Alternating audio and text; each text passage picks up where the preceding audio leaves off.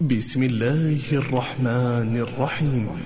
يا أيها النبي إذا طلقتم النساء فطلقوهن لعدتهن فطلقوهن لعدتهن وأحصوا العدة واتقوا الله ربكم لا تخرجوهن من بيوتهن ولا يخرجن إلا إلا أن يأتين بفاحشة مبينة. وتلك حدود الله ومن يتعد حدود الله فقد ظلم نفسه.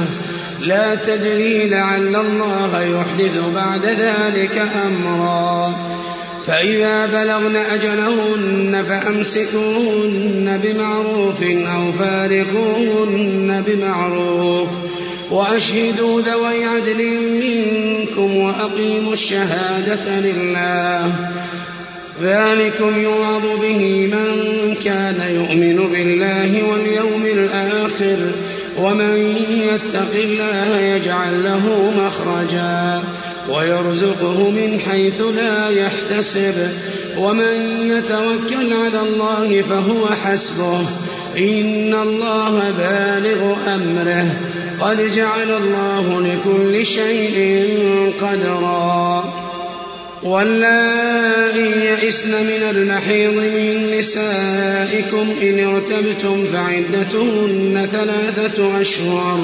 واللائي لم يحضن وأولاة الأحمال أجلهن أن يضعن حملهن. ومن يتق الله يجعل له من أمره يسرا. ذلك أمر الله أنزله إليكم ومن يتق الله يكفر عنه سيئاته ويعظم له أجرا. أسكنوهن من حيث سكنتم من وجدكم ولا تضاروهن لتضيقوا عليهن. وإن كن أولات حمل فأنفقوا عليهن حتى يضعن حملهن. فإن أرضعن لكم فآتوهن أجورهن وأتمروا بينكم بمعروف. وإن تعاسرتم فسترضع له أخرى. لينفق ذو سعة من سعته. لينفق ذو سعة من سعته. ومن قدر عليه رزقه فلينفق مما آتاه الله. لا يكلف الله نفسا إلا ما آتاها. سيجعل الله بعد عسر يسرا.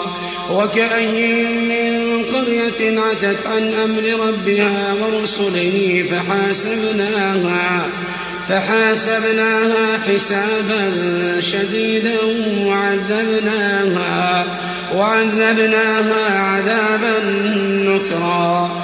فذاقت وبال أمرها وكان عاقبة أمرها خسرا. أعد الله لهم عذابا شديدا. فاتقوا الله يا أولي الألباب. الذين آمنوا قد أنزل الله إليكم ذكرا. رسولا يتلو عليكم آيات الله مبينات ليخرج الذين آمنوا.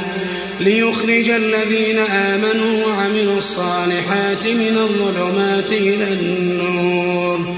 ومن يؤمن بالله ويعمل صالحا يدخله جنات يدخله جنات تجري من تحتها الأنهار خالدين فيها أبدا. قد أحسن الله له رزقا. الله الذي خلق سبع سماوات ومن الأرض مثلهن. يتنزل الأمر بينهن. لتعلموا أن الله على كل شيء قدير.